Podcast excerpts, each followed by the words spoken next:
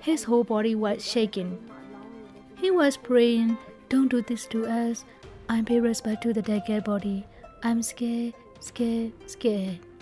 The destruction and death seen across Myanmar since the military coup has left many adults traumatized.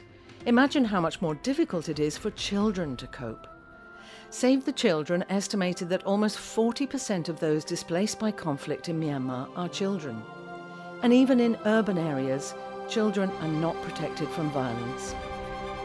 Hello and welcome to Doh Athan, a weekly podcast that brings you human rights stories from Myanmar.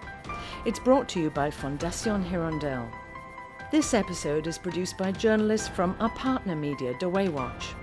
The names of some people in the story have been changed for security reasons.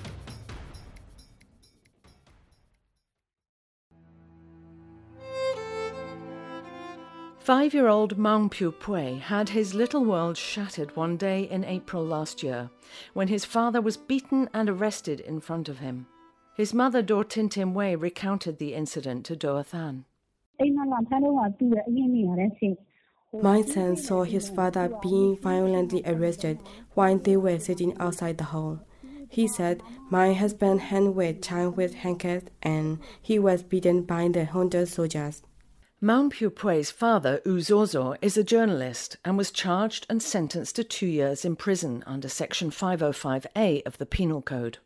He was imprisoned in Myeik Jail and spent five months there before his early release. Daw Tin Tin Wei said her son cried a lot during this time. My son said that he met his father almost every day. He has a trauma of missing his father. If he saw other family riding motorcycle, my son said he would like to go on such motorcycle ride with his father.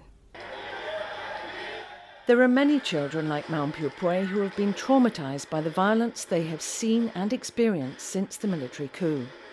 At least 237 children have been killed in the conflict, according to the Assistance Association for Political Prisoners. In a horrific recent incident, at least seven children died when the junta launched an airstrike on a school in Letyet Gon village in Sagaing Region's Depayin township. The death of these children caused outrage in the international community. International humanitarian law gives children protection as civilians and special protection for being particularly vulnerable. But Myanmar children continue to be exposed to violence and horror. Five year old Maung Gan Gaung saw his relatives hit by an explosion right in front of him in Tanintharyi region's Launglone township last September. A teenage girl was killed and an elderly woman died later. The bomb blast was reportedly targeted at a ward administrator. Maung Gan Gaung's mother, Daw Pyu Thi, described the reaction of her son. On that day, when I saw him, I held him in my arms. He was trembling. I was telling him in tears, Don't worry, my Sam, I'm here by your side. His whole body was shaking. He was praying, Don't do this to us. I'm pay respect to the dead body.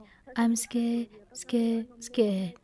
I couldn't stand what he was going through. Absolutely not. There have been other child casualties and witnesses of PDF attacks on alleged military informers or supporters. In Launglone Township alone, Three children have died in three resistance attacks, including this one. U Hein Tet, a member of Launglone People's Administration, said he always urges People's Defence Forces to abide by rules and policies established by the National Unity Government for the protection of children.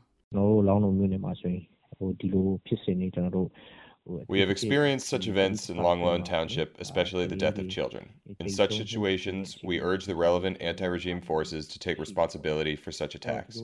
We urge the respective resistance groups to apologize to the families concerned if children are killed in some incidents, although it is not an intentional attack on children.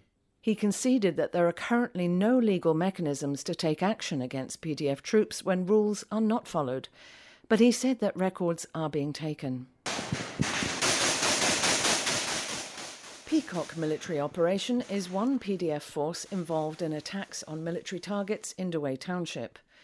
Comrade Jiao K says strict precautions are taken when planning any mission to ensure that vulnerable groups such as children, pregnant women, and the disabled are not harmed accidentally.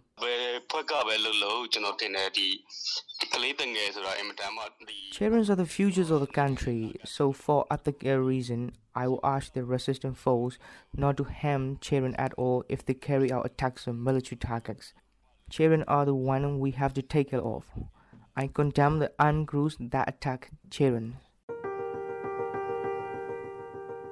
Children in conflict zones who have lost family and been forced to flee their homes are particularly at risk of being traumatized. Metta Alin Orphanage in Dawei Township was relocated in April because of fear they would be hit by artillery shells. There are about 30 children there now, and one of the teachers said they've all been traumatized amid the sound of gunfire and explosions.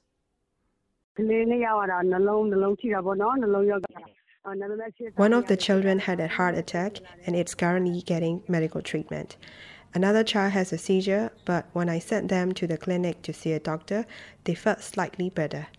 Also, one of the little girls gets scared when people talk loudly and even cries when she hears the gunfire sound.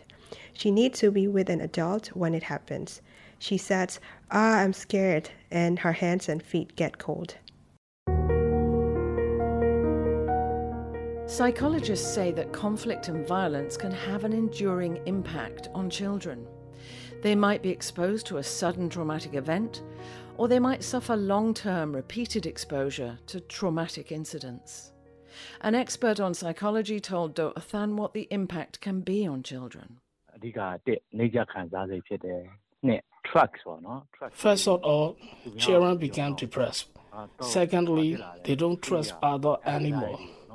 And thirdly, they become very anxious about the future.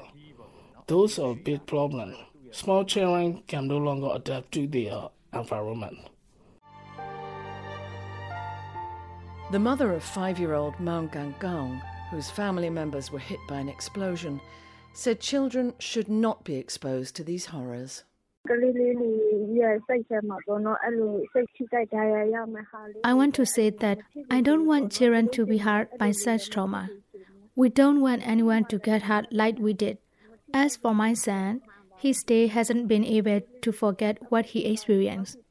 I want to say that I don't want any more such incidents to happen in front of any children. We hope you enjoyed this edition of Doa Doh Athan. You can listen to our podcast via the Doh Athan Facebook page or the Frontier Myanmar Facebook page. The project to support human rights reporting is delivered by Fondation Hirondelle and is made with the support of our donors.